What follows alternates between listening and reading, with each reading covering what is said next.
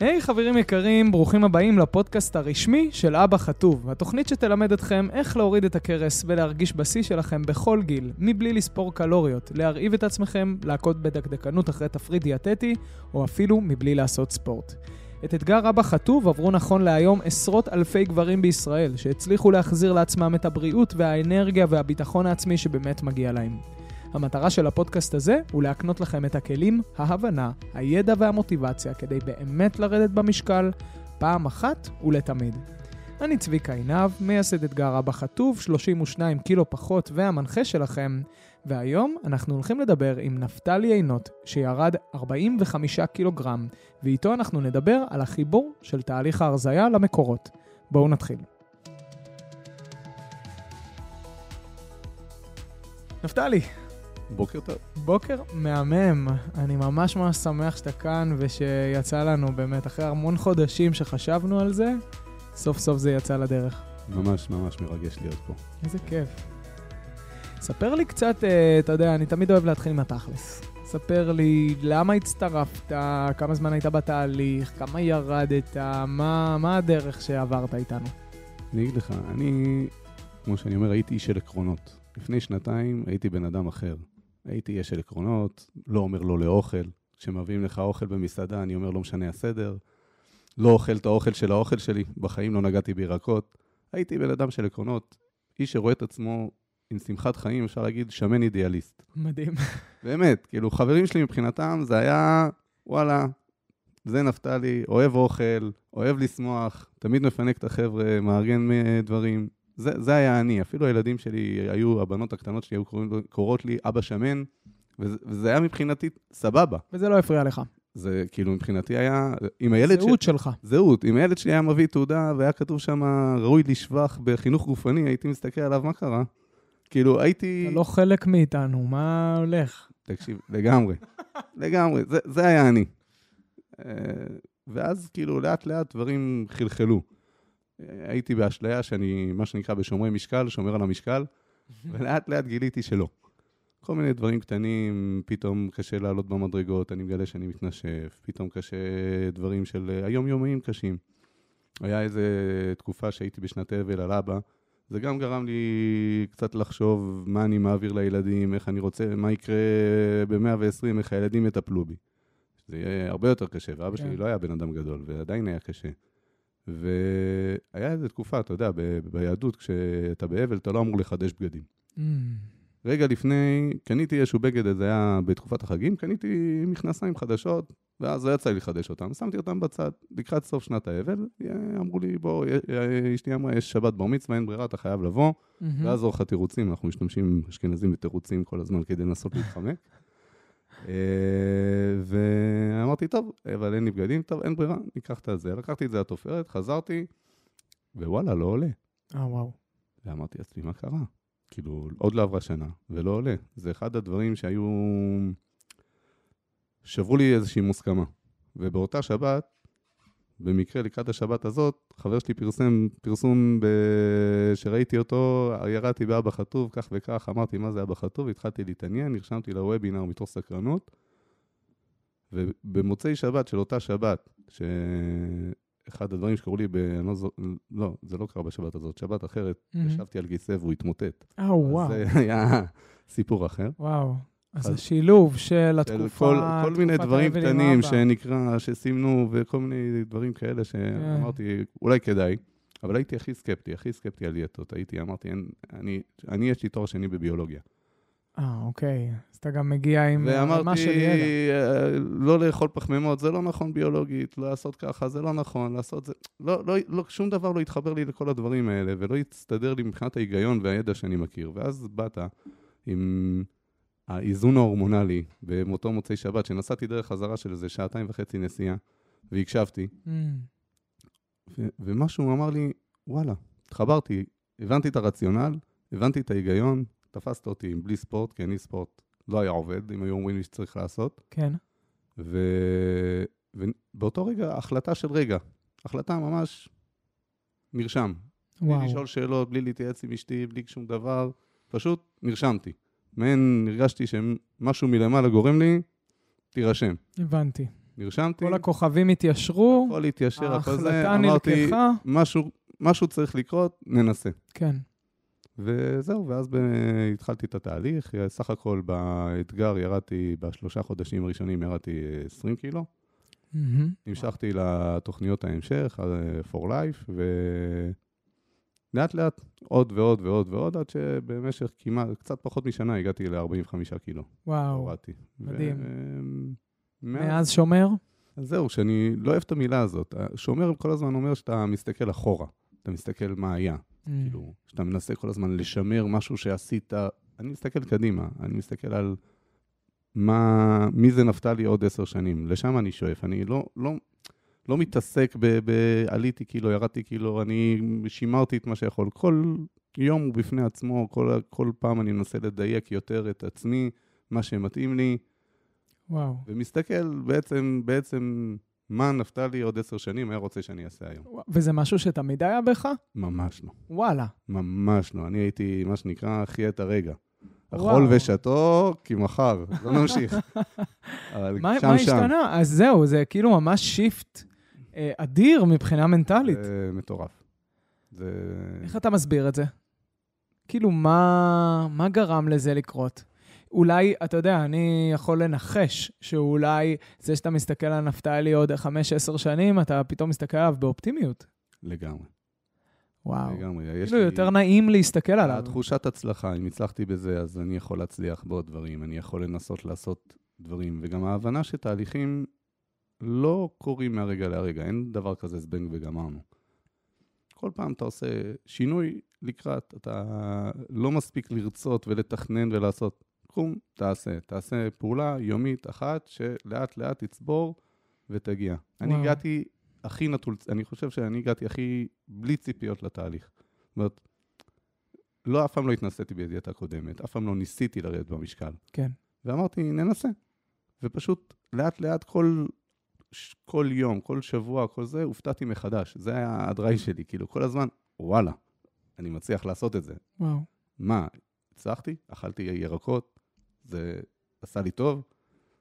אחרי זה, בשבוע, התחלת הניקוי, כאילו, להפסיק קמח וסוכר בשבילי נפל עליי כרעם ביום בהיר, אני באותו רגע כמעט נשברתי. כן, ברור. זה זה- רגע זה- שבר אדיר של כולם. ואותי זה תפס באמצע חופשה בצפון. בלי יכולת לתכנן, בלי יכולת לשלוט, ופשוט אמרתי, נרשמתי, אני הולך על זה. ואני מנסה למצוא את כל הפתרונות כדי לפתור את זה. אז. בזמן שהילדים שלי, הכנתי להם סנדוויצ'ים, אני לקחתי פקל קפה והכנתי עליו שקשוקה בשטח. וואו. כל מיני דברים קטנים, וניסיתי ומצאתי ואת כל הפתרונות, וככל שאתה מצליח יותר, התחושת ביטחון עולה, ואתה אומר, וואלה, יש בי כוחות שלא הכרתי. וואי, איזה מדהים. אני בטוח שיש לזה השלכות אדירות לתחומי חיים אחרים, וגם מעניין אותי אלו. כאילו, מבחינתך, אני שוב, תמיד מספר על הסיפור שלי, שברגע שסיימתי להת... את תהליך ההרזייה, הדבר הבא שהתמקדתי בו זה ההצלחה שלי, וכסף, ועסק. כאילו, זה היה הדבר הבא שידעתי ש... שחייב uh, לעשות upgrade. אז מעניין אותי היום, במקום שבו אתה נמצא, מה הדבר הבא שהתמקדת בו לעשות בו upgrade? אז כמה נקודות. אחד, ברגע שסיימתי את האתגר ואת הכל, ואמרתי, טוב, אם אני יכול להוריד במשקל, אז אולי אני גם יכול להתחיל לרוץ. אה, אולי אני אצליח. ולא לצורכי הרזייה. לא זה, הבח... לא. כן, כי אנחנו תמיד, אה, תמיד אנשים באים, פוגשים אותי בטיילת בתל אביב, ואני רץ, ואז אומרים לי, אבל אתה אומר שאסור לרוץ. אז בואו רק נדייק, ריצה היא מדהימה, אבל מי שחושב שירוץ וירזה, הוא טועה. אני, אני תמיד אמרתי שספורט זה דבר לא בריא. 99% מתאונות, אידיאליסט. אה, 99% מתאונות הספורט, תבדוק אותי, קורות למי שעושה ספורט. אני מבטיח לך. זה נתון בדוק. אז אני עדיין לא בטוח, כאילו, ברור לי שיש הרבה פציעות ספורט והכול, ואני הלכתי על הדברים הפשוטים, וברגע שאני מרגיש לגוף שלי, ובזמן האחרון קצת כואב לי הגב, אז הורדתי ריצות, אבל אני יודע שהתהליך ההרזייה לא קשור לזה. זאת אומרת שאם אני מוריד נפח פעילות של ספורט, לא אומר שאני עכשיו מעלה במשקל. אם אני לא עושה אימון, אני עושה את האימונים בשביל ההרגשה הטובה שלי כשיש לי את הזמן ובדברים שאני רוצה להשיג. כן. אני, בספורט אני השגתי הישג מטורף של הקשר עם הילד שלי. רצתי בשבילו. נכון, אני זוכר את התמונות האלה יש לי- בקהילה שלנו. יש לי אה, אחד הילדים, כמה רצתם? רצנו ביחד 10 קילומטר וואו. במרתון ירושלים. וואו, בעליות. ולק... ואני גאה בו, והדבר המטורף זה שהוא גאה בי. ואת זה לא הבנתי. וברגע שאתה, ילד אומר לך, אבא, אני גאה בך, יש לי צמרמורת. כשרגע שילד אומר לך, אבא, אני גאה בך, ואני אומר לו כל הזמן, אתה אלוף, כל הכבוד, והוא אומר לי, לא, אבא, אתה אלוף. זה דבר שהיה שווה כל רגע. וואו. זה הולך ללכת איתו כל החיים, התחושה הזו אני בטוח. שאבא שלו סופרמן, ממש. עשית תהליך שינוי באמצע החיים מטורף. ובקהילה שלנו אתה גם אה, נותן מהחוכמה שלך בחזרה למקורות, מה שנקרא, או בהקבלה של המקורות לתהליך ההרזייה. Uh, הייתי שמח שנדבר על זה קצת. אני מודה שאני ממש מתחיל ניובי, רק קצת קבלה וכאלה היום. אה, אבל הייתי שמח שתדבר על למה זה חשוב לך לעשות את זה. אתה מעלה מה, פעם בשבוע כזה? אני משתדל פעם בשבוע ככה. כן. וכשאני לא מעלה, שואלים אותי מה קורה. לא, נכון. אז למה זה כל כך חשוב לך, ומה זה נותן לך, ו- ו- ו- ותדבר על זה קצת. אני אגיד לך, אחד הדברים שהכי חיברו אותי לתהליך, שהתחלתי תהליך ואת כל הדברים שזה, זה, אני קורא לזה לפטיני דתי. זאת אומרת, היה לי קל לשמור על החוקים, כי הרגשתי שזה כמו לשמור בשר וחלב. זאת אומרת, זה מה יש. הבנתי. זה מה יש. אז נז... הדתיות עזרה לי גם לשמור על אה, כללים ברורים. זה משהו שבא לי טבעי. אבל לאט לאט הבנתי שיש פה הרבה דברים מעבר. פתאום נפלו לי האסימונים והרציונל שעומד מאחורי התחבר לי עם כל כך הרבה אמירות חז"ל, שאמרתי, חייב להיות קשר. וכל פעם שהסתכלתי על פרשת שבוע, על דברים שלמדתי, הדברים כל פעם התחברו לי.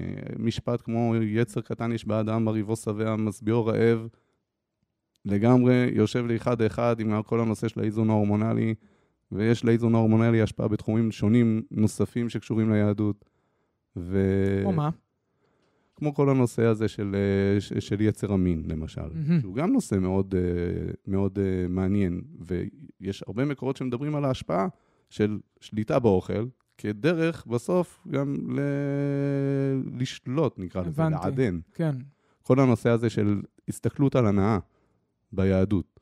מה זה הנאה? זה מותר? זה אסור? לא, הנאה זה חלק מהחיים. הנאה זה משהו שצריך לדעת, אבל לעשות אותה, יש, אה, הרב סולובייצ'י קורא לזה בצורה אסתטית. כשאתה עוצר רגע לפני שאתה אוכל ואתה מברך, אתה נותן משמעות לאוכל. Mm, זה לא שאתה עכשיו מפעיל פה כוחות מיסטיים, זאת אומרת, הרבה מהדברים הם, הם, הם פשוט לכוון את המוח שלך לדעת שאתה שולט, השכל הוא זה ששולט על הרגש, ולא הפוך. מהמם. יש, אה, אומרים שהאדם, יש לו שכל, כבד, אה, שכל זה שכל, כבד ולב. כבד ולב מייצגים את הצד החומרי, כבד את הצד החומרי ביותר, הלב את, ה- את הרגש, ויש הבדל בין כלב לבין בן אדם, מבחינת מבנה האיברים. בהמה הכל באותו קו. והכל נשלט אחד על ידי השני. אצל אדם השכל הוא זה ששולט על הלב ובסוף שולט על הכבד. וזה משפטים שאתה חי אותם, ופתאום, וואי, זה נכון. כאילו, אני רואה... זה התחבר לך לתהליך. ההרזייה. זה, אני חושב שזה גם סייע לך להפוך מ... קראת לזה שמן אידיאליסט, ללפטיני דתי. כן. אה, כאילו, כי זה חיבר לך משמעות נוספת לתהליך ההרזייה. זה לא רק היה לרדת במשקל, זה היה ממש... אה, זה נתן לזה איזשהו פן רוחני ממש, של נת- עבודת מידות. לגמרי. עבודת המידות זה הפך לתרתי משמע. לגמרי. אני אשתף אותך סתם, שאנחנו השקנו עכשיו את אה, אבא קליל למגזר החרדי, וממש אוטוטו הוא הולך לצאת, ואני רציתי לקרוא לזה אה, אבא מרזה, אתגר המידות. כאילו, כי גם מידות וגם מידות. כי בעיניי זה בדיוק ההקבלה של זה. אצלי זה היה, אגב, לא מתוך מקום של פן רוחני, אלא של מצוינות. כל, גם לשתות שתי כוסות מים לפני כל ארוחה, גם uh, לאכול את חצי צלחת ירקות, גם להפעיל את הפרוטוקול של השבירה רגע לפני שאני נופל על איזה משהו. זה היה מבחינתי כל פעם להזכיר לעצמי שאני לא מוותר על עצמי, אלא אני שומר את עצמי לסטנדרטים מצוינים, כי מגיע לי. מהמם. כל הזמן, 7,000 פעם ביום, וזה חלחל. אז שוב, יש עוד הרבה הקבלות שעשיתי, למשל, אה, דופמין ויצר הרע. מהמם. יש הרי, ביהדות תמיד זה יצר הרע. מצד אחד אתה מסתכל עליו כמשהו שהוא חיצוני לך, זה יצר הרע, זה לא אתה, להוריד את האשמה. ממש. אני, אחד לאחד. מצד שני, בלי היצר הרע הזה אתה לא יכול לשרוד. כן. זה החיים. זה מה שמחיה אותך, זה מה שמוביל אותך לעשות דברים, ואף אחד, ואין מצב שהם מבטלים את יצר הרע. אנשים חושבים שרע זה כאילו bad, אבל זה רע זה רצון עצמי, אם אני מבין נכון. נכון.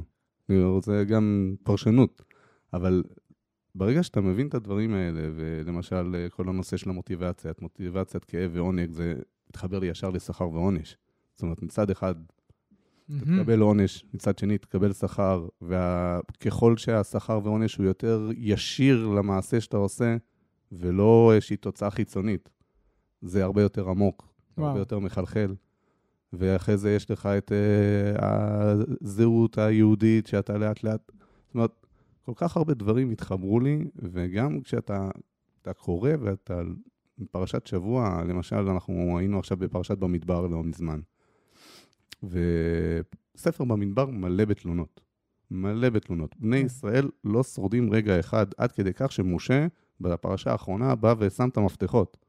ואומר, נמאס לי, וואו, אני לא מסוגל יותר לעמוד מולם. הורגני נהרוג. החזר כספי. אני לא ילדתי אותם, אני לא הריתי אותם, עזוב אותי, אני לא אבא שלהם. זה אה, מה שנקרא פרשנות מודרנית לפסוקים, אבל זה מה שהוא אומר, מוזמנים לבדוק אותי. ואתה מבין שבעצם ההבדל המשמעותי בין ספר במדבר לספר שמות, ספר שמות גם היה להם פה ושם נפילות, אבל מצב כזה הוא בעצם כי היה להם קשה. ספר שמות מדבר על היציאה ממצרים, הוא המסע מה. הם יוצאים ממצרים, כולם עם מה שנקרא מוטיבציית כאב מטורפת, היו עבדים, אה, סבלו והכול, ואז באים מוציאים אותם, גם זה, דרך אגב, פעולה לא פשוטה. לגמרי. ודי מזכירה לי את ההחלטה הזאת שמישהו מלמעלה בא והוציא אותי. אה, Mm. זה די התחבר לי לזה, שצריך מישהו, כשאתה במצב כזה, שמישהו יבוא וישלוף אותך בלי, מה שנקרא בחיפזון יצאו ממצרים. זה לא היה החלטה, בואו נחשוב על זה, נעשה שיקולים. לא, עכשיו, כאן ועכשיו, קום, לך. כן. רגע ההחלטה. זה רגע- קצת מקביל רגע ל- ההחלטה הזאת. להתחלה של האתגר, לאתגר הראשוני הזה, שאתה אומר, נעשה ונשמע. לגמרי. ואז, וזה היה מסע מה שלהם, אבל כשהם מגיעים אחרי קבלת התורה, קבלת התורה זה בעצם כבר הייעוד שלהם. לא לברוח, אלא לאיפה אני הולך, זה כבר המסע אל. מוטיבציית עונג במקרה שלנו. למוטיבציית עונג, מוצ... זהות. ומשם הצלחה וזהות, ו- והמסע אל הוא קשה, הוא הרבה יותר קשה ממסע מה.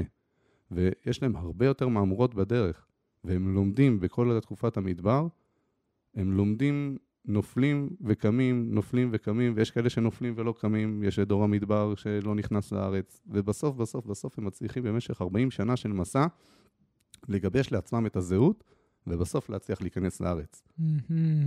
וואו, איזה הקבלה מדהימה לתהליך שלנו. וזה, וזה, וכל הדברים האלה, כל פרשת שבוע, אה, הנושא סתם, אה, זה אה, מבנה כנף. כשמשה אומר לקדוש ברוך הוא, די, אני לא מסוגל יותר, מה התגובה של השם? הוא לא אומר לו, בוא, אני- זה, אני... הוא ממנה לו 70 זקנים. הוא אומר לו, קח, 70 אנשים, תבחר אתה, 70 אנשים, שביחד תנהיגו את עם ישראל. אתה לא לבד, אל תהיה לבד. אל תיסע את המסע הזה בעצמך, תחלוק אותו עם עוד אנשים. זה התחבר לי ישר לנושא הזה של אה, לא להיות בודד, להיות עם מבנה כנף. כל, כל כך הרבה דברים כשאתה קורא את פרשת השבוע מתחברים לי, אה, מתחברים לתהליך, ל, ל, לדברים האלה, כאילו כל פעם משהו אחר צץ. וואו. עוד פעם יש לי צמרמורת, מה יהיה איתך? זה לא קורה לי בדרך כלל. אה, מדהים, כאילו זה, זה באמת, כנראה שיש סיבה שזה עובד בצורה כל כך טובה, וכאילו מעניין אותי מעבר לה, להקבלות, אה, מה אתה חושב שמפריד בינך לבין אנשים שעשו את התהליך הזה איתך באותו מחזור? חלקם ירדו חמישה קילו, חלקם ירדו עשרים ועלו הכל חזרה. אין מה לעשות, אין מאה אחוז הצלחה. ואנחנו מנסים ללמד את האנשים את הבורות ואיך לעקוף אותם, אבל בסוף אין מאה אחוז הצלחה. בן אדם מחליט כשעצמו. מה אתה חושב שמפריד בינך, סיפור הצלחה, לבין מישהו כזה אחר, או אנשים אחרים? קשה לי להשוות את עצמי לאחרים, אני יכול להגיד מה עבד לי. מה עבד לך? כן, אנחנו מנסים כאן בפודקאסט הזה כן. למצוא את הסודות. אז, הסודות של נפתלי, מה גורם לו להצליח? אז מה שאני מרגיש שגרם לי זה מוטיבציה של הילדים. שזה מוטיבציה מאוד חזקה. אני מתאר לעצמי שיש את זה לעוד הרבה אנשים. כן. אני הגעתי בלי ציפיות.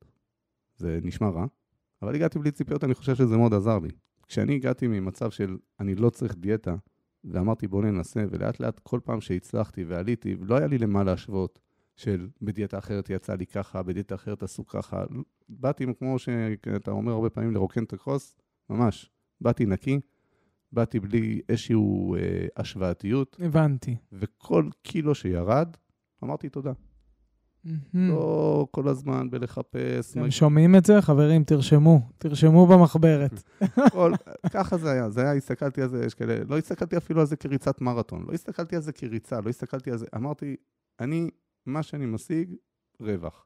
כל, כל דבר הכי קטן, ולכן כמעט נרשמתי לכל פעילות שהייתה, באתי לכל אה, מפגש שהיה אפשרי, כי אני הרגשתי שאני רק מרוויח מזה. כן. וגם ההצטרפות שלי אה, לצוות המגדלורים, אה, ולנסות לעזור לאנשים בדברים, אני, יותר משהעגל רוצה לנהוג, הפרה רוצה להנהיג. זאת אומרת, mm-hmm. זה משהו שעוזר לי וכיף לי לעשות, ואני כל פעם מרגיש שוואלה, אני מרוויח עוד משהו ועוד משהו מהתהליך. וואו, הבנתי. ותגיד, אה, תחבר אותי שנייה לרגע, לרגע שבו הבנת שמשהו השתנה מבפנים, אמיתי. כאילו, איזה רגע שפתאום אתה אומר לעצמך, נפתלי, אתה לא אותו בן אדם. רגע אחד קשה לי לשים. אני, היה בזמנו איזשהו אתגר כזה של, אה, היה אתגר בפייסבוק, להעביר את זה הלאה. Mm-hmm. של אה, לבוא ולנסות לדבר, ואז אמרתי, טוב, אני, אנשים שואלים אותי שאלות, היה לי בהתחלה מאוד קשה להגיד שאני בדיאטה. Mm. אנשים, חברים שלי כעסו עליי. יש לי חברים שעד היום כועסים עליי שירדתי במשקל. אתה לא נפתלי, מי אתה? כן. השתנית. ובאיזשהו שלב אמרתי, טוב, התחלתי לרשום בפייסבוק, אה, פתחתי, התחלתי לכתוב את התהליך ואת כל הדברים, ו- ו- ופשוט, מה שנקרא, נשפך. ולאט לאט הסבר יום אחרי יום והכל. ואני זוכר שכתבתי שזה היה הטיפול הפסיכולוגי הכי טוב. Mm. וזה משהו שבעצם שחרר אותי לגמרי. זאת אומרת, היכולת להתחיל להבין שעשיתי פה לא רק תהליך פיזיולוגי, אלא תהליך גם שהוא מנטלי, זה מה שאני חושב גרם לי להבין שאני לא, כאילו משהו השתנה. הבנתי אותך, משהו בחומרה השתנה משהו כבר. פה השתנה, כן. והצלחתי לש... והשתניתי פה בתפיסה, לא רק בדברים טכניים, אם אני אוכל ככה, אוכל ככה, אלא משהו השתנה בי. וואו. משהו נפתח. הסכמת לעשות את השינוי הזה ולהיפתח לתהליכים המנטליים. אתה יודע, הרבה אנשים, במה שנקרא ב-40 שנה במדבר, נתקעים כי הם ממשיכים uh, לנסות לעשות את מה שהם עשו. הם עדיין עבדים במצרים. מד... הם נכון. עדיין זוכרים את הדגה שרכנו במצרים. הם עדיין שם. כן. זה הבעיה של עם ישראל, שהוא נמצא במדבר, הוא מקבל את התורה, והוא עדיין חושב שהוא במצרים, הוא קשה לו להשתחרר. 600 אלף איש, 600 אלף איש גברים, עומדים לפני קריאת ים סוף, מולם צבא. מה התגובה הכי טובה לעשות? להילחם על החיים. Mm-hmm. מה הם עושים? בואו נחזור. למה הוצאת אותנו? וואו. 600 אלף איש עומדים. יש להם מנטליות של עבד. זה בשם הספורנו, כן? לא אני המצאתי את זה. יש להם מנטליות של עבד. ורק כשנקרא להם הים והם יוצאים והם רואים את כל המצרים שוקים במים, משהו שם קצת מתחיל להשתחרר. וואו. וגם אחר כך, כשאומרים להם בואו תעלו לארץ ישראל, הם אומרים אבל יש שם ענקים, אנחנו לא מסוגלים, וכל זה, זה מנטליות של עבד. אחרי כל מה שעברת, אתה עדיין חושב שלא תקב... כאילו, לא תצליח, זה היה קשה מאוד, ולכן לפעמים, לפחות, ב... לכן היה צריך שדור המדבר, לא... דור המדבר לא נכנס לארץ. Mm-hmm. היה דור חדש שנוצר. עם ישראל כעבדים לא יכל להצליח בארץ ישראל. הבנתי אותך. הוא היה צריך לעשות את השינוי הזה. והשינוי במקרה הזה היה ממש להחליף דור. שם זה היה אנחנו... קיצוני, להחליף דור. כן. פה, ברוך השם. פה אנחנו ממש אה, יכולים לעשות את זה בעודנו, מה שנקרא, כאן בגלגול הזה. כאן בגלגול הזה, כן. אמנם עברו לי 40 שנה, אני כבר מעל 40. אפשר להגיד שאת 40 שנה במדבר עברתי.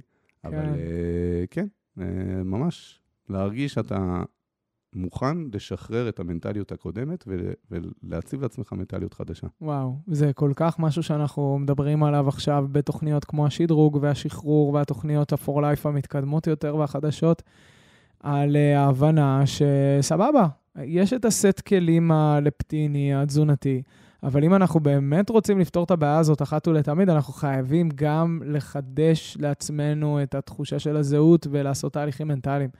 וזה פשוט מדהים שאתה עשית את זה, ומעניין אותי האם הייתה סקפטיות לתהליכים האלה, ואיך התגברת עליה. הסקפטיות, או שמההתחלה. הסקפטיות הייתה כל הזמן. אוקיי, כל הזמן עמדת במבחן מבחינתי. כן. כל הזמן.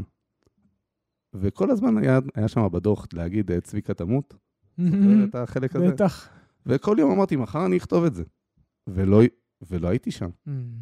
ואמרתי, אין מצב. לא אכלתי, לא זה, לא שם, ואני שבע. להיות בנקודה הזאת שאתה מרגיש שבע, שם נשבר לי, כל, כל הסקפטיות נעלמה. הבנתי אותך. אמרתי, וואלה, זה עובד. ואז גם הסכמת על, לשבור את הסקפטיות על תהליכים אחרים. לאט שהם לאט. קצת כן. יותר רגשיים, קצת יותר מנטליים, קצת יותר אה, עדינים, נקרא לזה. לאט לאט, אשכנזי שכמוני. בסדר עד- גמור. אה, עדיין, אבל אה, לאט לאט נפתחתי והסכמתי ואמרתי, ננסה, אם זה עבד, אולי גם זה יעבוד, אולי גם זה יעזור, והקשבתי לעוד תוכן ועוד תוכן.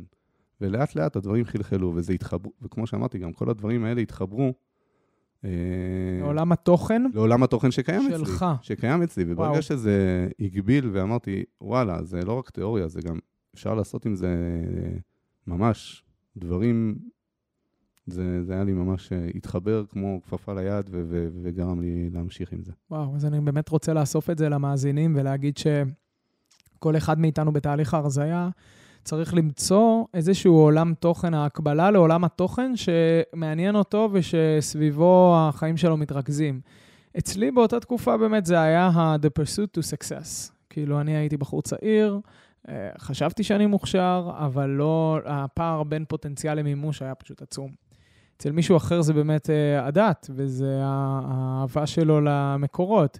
אצל מישהו אחר זה, זה ההורות, והוא רואה את זה בכל רגע ורגע מקביל לתהליך ההורי של אני אל מול הדופמין, אני אל מול היצר הרע, איך אני הופך להיות, איך אני מתנהג אליו כמו הורה טוב, ולא כמו אה, הוא לא בסדר ואני מתעלם ממנו ומנסה להרוג אותו. אה, אז בעיניי זה אחד מהחוזקות הכי גדולות שלך. פשוט לקחת את התהליך הזה והקבלת אותו לעולם התוכן שהוא המרכז, אה, אחד המרכזים הכי גדולים של החיים שלך. לגמרי. מדהים. אה, יש לי עוד שאלה שמעניינת אותי. כמה אנשים הצטרפו בזכותך לתהליך? ושאלה עם צ'ק בסוף? כי אז הייתי מגיע עם רשימות. לא ספרתי. את האמת, כבר הפסקתי. לספור. יש כאלה ש... יש מהשכונה, מה, מהסביבה הקרובה, מה, מהיישוב, יש מהעבודה, יש אנשים, גלים רחוקים של אנשים שהכירו אותי בעבר וקראו את הפרסומים שלי והרימו אליי פתאום טלפון, מה נשמע, שומע, ואוקיי. ואני לא יודע, לא יודע להגיד לך מספר. אני וואו, יכול עשרות. לזרוק- אני יכול להגיד שזה עשרות בטוח, אבל מעבר לזה, אני, אין לי, אין לי, אני לא עוקב אחרי זה. מדהים, מדהים, מדהים. אה, יש מישהו אחד שאתה, מהסביבה הקרובה שלך, שכאילו עשה שינוי וזה ריגש אותך, או היה מיוחד עבורך? אה, יש כמה שכנים שזה ריגש אותי במיוחד, שאפילו לא חשבתי שאני... שאני. שיש לי קש, מדבר אליהם, ופתאום הם באים ואומרים, תשמע, זה וזה, אני אומר, וזה די ריגש, אה, ו- ויצר חברויות חדשות, אה, וואו. אה, ו- וממש אה, מדהים. ויש כאלה שניסיתי ולא הצלחתי, ודווקא מה, מה שנקרא, הסביבה הקרובה יותר. זה, יש כאלה שפחות הצלחתי, עוד לא. עוד לא הגיעו לשם, אבל אה, אני מקווה שכן. כשהתלמיד מוכן, המורה מגיע. אה, שאלה לסיום, אה, מה היית אומר למישהו שהוא בנקודת שבר בתהליך? אה, חבר, בן משפחה, מישהו שאתה מנטור שלו במגדלורים, אה, מתוכנית היסוד, מה היית אומר לו? הוא בנקודת שבר, או כי הוא בנקודת שבר כי הוא לא מצליח לצאת ממצרים, או בנקודת שבר כי הוא מסתובב 40 שנה במדבר. ועוד לא הגיע שמה- לשחרור. אני לא, זו- אני, קשה לי לצטט, אני זוכר את הציטוט, אני לא זוכר ממי, אז תסלחו לי, צריך, אה, מי, מי אמר את זה, אבל שמעתי משפט לאחרונה מאוד, שמאוד התחברתי אליו. זה רק תמונה אחת מתוך מסע שמתועד בווידאו שלם. המשבר שלך כרגע פריים. זה פריים. זה רק פריים אחד. תסתכל את כל הדברים שהשגת. כשבן אדם כותב לי, ב... כותבים בקבוצה ואומר, אה, זה, זה, אמרתי לו, תעצור רגע. זה המצב כרגע. תסתכל אחורה, איפה היית, איפה אתה עכשיו, מה כל הדברים המטורפים שהשגת, איפה אתה, בכלל, אל תתעסק ב, ב, ב, בנקודה הזאת, תסתכל על כל הדרך, כל התהליך. כמו, שוב, זה מתחבר לי לספירת העומר, כן? אנחנו סופרים את העומר בין פסח לבין אה, שבועות, אנחנו סופרים כל הזמן את ההתקדמות שלנו. היום אחד בעומר, שתיים בעומר, אנחנו לא סופרים ספירה לאחור ואומרים עוד כמה ימים. אנחנו מסתכלים על כל יום מה השגנו, מה אנחנו משיגים. זה לא טבלת ייאוש. זה לא טבלת ייאוש להגיע למשקל, ממש לא. הטבלת ייאוש היא לא עוד 50 יום אני צריך להגיע למשקל הזה והזה. הטבלה היא להסתכל אחורה מה השגת עד עכשיו, וזה מה שנותן את ה drive כל הזמן להמשיך. אני חושב שזה גם תעודת ביטוח אה, לרגע שנגיע להישג. כי מי שכאילו רק מחכה להגיע להישג בשביל, אז ברגע שהוא מגיע להישג לו, נגמר לו ה drive. נכון. אה, אנחנו רואים את זה בכל תחום. אה, ואם אתה רק, אה, אתה יודע, מסתכל כל יום על מה השגת כבר, וכאילו מסתכל על זה, ואתה יודע, אפילו אנחנו עכשיו עברנו איזשהו משבר מבחינה ארגונית, שהיה מתועד בכל ערוץ בערך. מבחינתי זה היה, זה בא לנו בול. זה לא היה אפילו, לא קראתי לזה משבר, ההזדמנות למינוף הייתה מטורפת, גם בתוך הארגון כדי לשפר אותו וגם החוצה. אה, כדי להראות את הלב האמיתי שלנו ומה שאנחנו באמת רוצים. אז uh, בעיניי זה שם נמדדת ההצלחה האמיתית. אם אתה יכול להסתכל על הפריים, וגם להגיד לא רק שזה פריים מתוך וידאו שלם, אלא גם זה פריים סופר חשוב, שאני עכשיו הולך למנף אותו, חבל על הזמן. זה לגמרי, יש משפט ש... אה, שגם למדתי ממורי ורבי הרב דרוקמן, זיכרונו לברכה, שאמר תמיד, לולא נפלתי לא קמתי. אם אין את הנפילה, אין את הקימה.